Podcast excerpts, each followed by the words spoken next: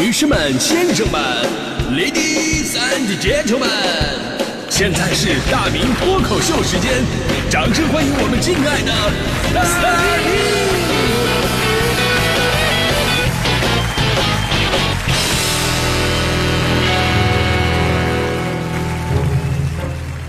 好，欢迎各位来到今天的大明脱口秀，我是大明。呃，首先呢，讲个笑话吧。那说有哥们儿来到山上的寺庙，想跟这个方丈啊学习一下传统武功。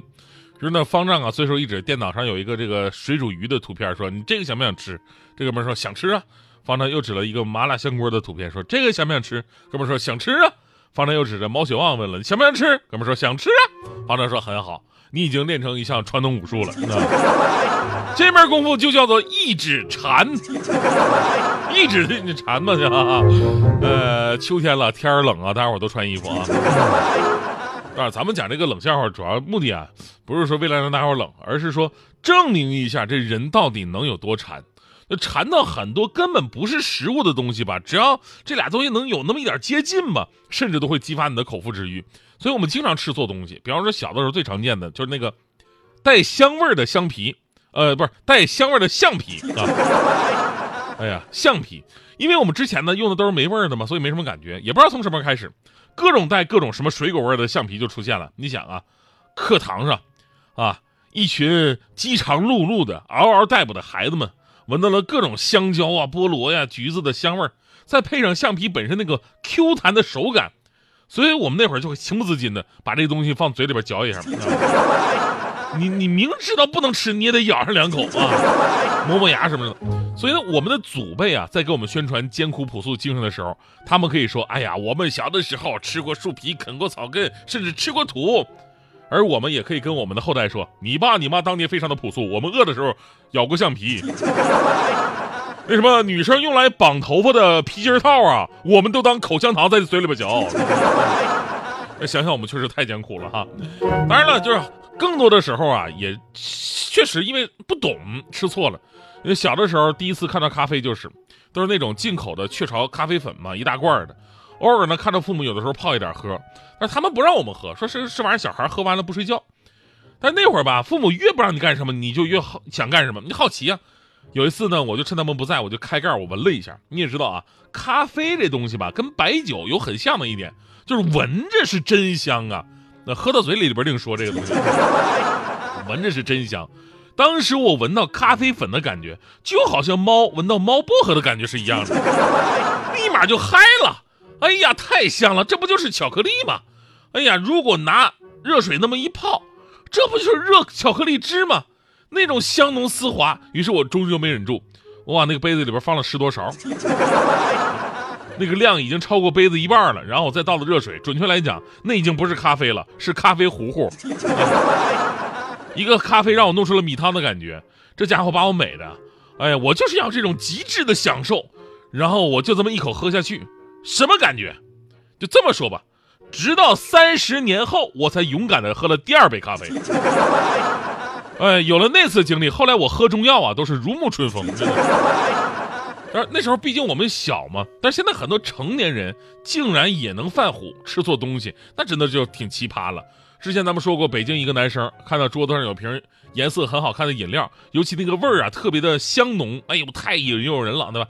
然后以为出的是什么新品呢，啊，仰脖就喝了，喝完有点不太对劲儿，就问女朋友这是什么玩意儿，女朋友快哭了，说是自己的化妆水。完事男生去催吐了，女生一时之间是不知道该心疼男朋友呢，还是该心疼自己的化妆水呢，对吧？无独有偶，最近又有一个哥们儿吃了女朋友的软糖。啊，吃完这个软糖之后呢，就觉得整个世界特别的安详。一问才知道啊，那个东西叫做睡眠糖，那里边是有褪黑素的，一次呢最多吃两粒。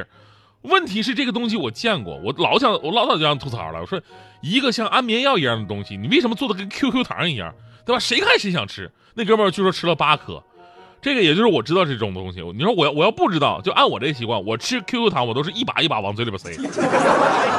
那就我这个吃法，我不得吃个万古长存啊！我这，所以这事儿吧，也给我们提个醒：就家里边有长得类似于食物或者饮料的那些东西吧，但它不是，请放在合理的地方，或者有这个更明显的标注，就是为了防小孩，还有那些没有见过世面的男朋友啊。咱们今天说吃错东西有多可怕，其实吃错东西呢也分不同类型，有的是东西不能吃啊，有的是因为你不会吃。你说不能吃，你吃了有生命危险；但不会吃，你瞎吃，就特别容易掉进一个大型社死现场。比方作为东北人，我以前我是没有吃过水煮鱼这个东西的，直到后来我去南方工作，我第一次接触到了水煮鱼，这确实好吃啊，确实特别好吃。但我第一次吃的时候，我就不明白为什么上水煮鱼的时候还附赠一边一盘面包，我没点这个呀，怎么就给我上了呢？我后来寻思半天啊，可能是赠送的。你看西餐。对吧？咱去西餐店里边吃牛排、吃沙拉什么的，最开始都先送你几个面包打打底儿，对不对？这个也应该是一样的道理。就当着大家伙的面，我先把这个面包给造了。后来他们告诉我，面包不是用来吃的，是用来吸油的，因为他们认为水煮鱼啊油不是很大嘛，捞出来之后吧，在面包上蘸一下能吸吸油，啊，是这么个原因啊。但是你这事儿也不能怪我，你说我我作为一个东北人。一个东北人，我那会儿根本不知道什么叫油大。说到吃西餐，也有类似的案例，但是更恶心啊！不知道大家伙有没有发现一个细节，就是去吃西餐的时候呢，有的非常讲究的西餐店呢，服务员一般都会在餐桌上放两杯柠檬水，一杯是大的，一杯是小的。当时我还想呢，哎呀，这服务真好啊，怕我一杯不够喝，喝上两杯啊。等我把两杯都吨吨吨了啊，那服务员上来告诉我，呃，先生不好意思，大杯的那个是用来洗手的。